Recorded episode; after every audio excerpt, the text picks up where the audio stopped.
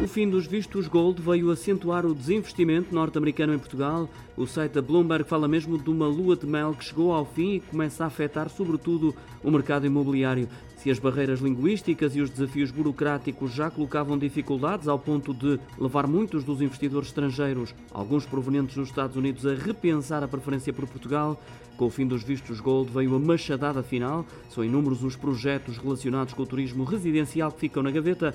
De acordo com o DN Dinheiro Vivo, entre fevereiro e abril foram cancelados projetos no valor de 800 milhões de euros, cujo impacto previsto para a economia portuguesa era de 4,8 mil milhões de euros. Já os dados da Associação Portuguesa do Turismo Residencial e Resorts mostram que, além do valor dos investimentos, ficam pelo caminho 500 milhões de euros em impostos que seriam cobrados pelo Estado e mais 2 mil postos de trabalho.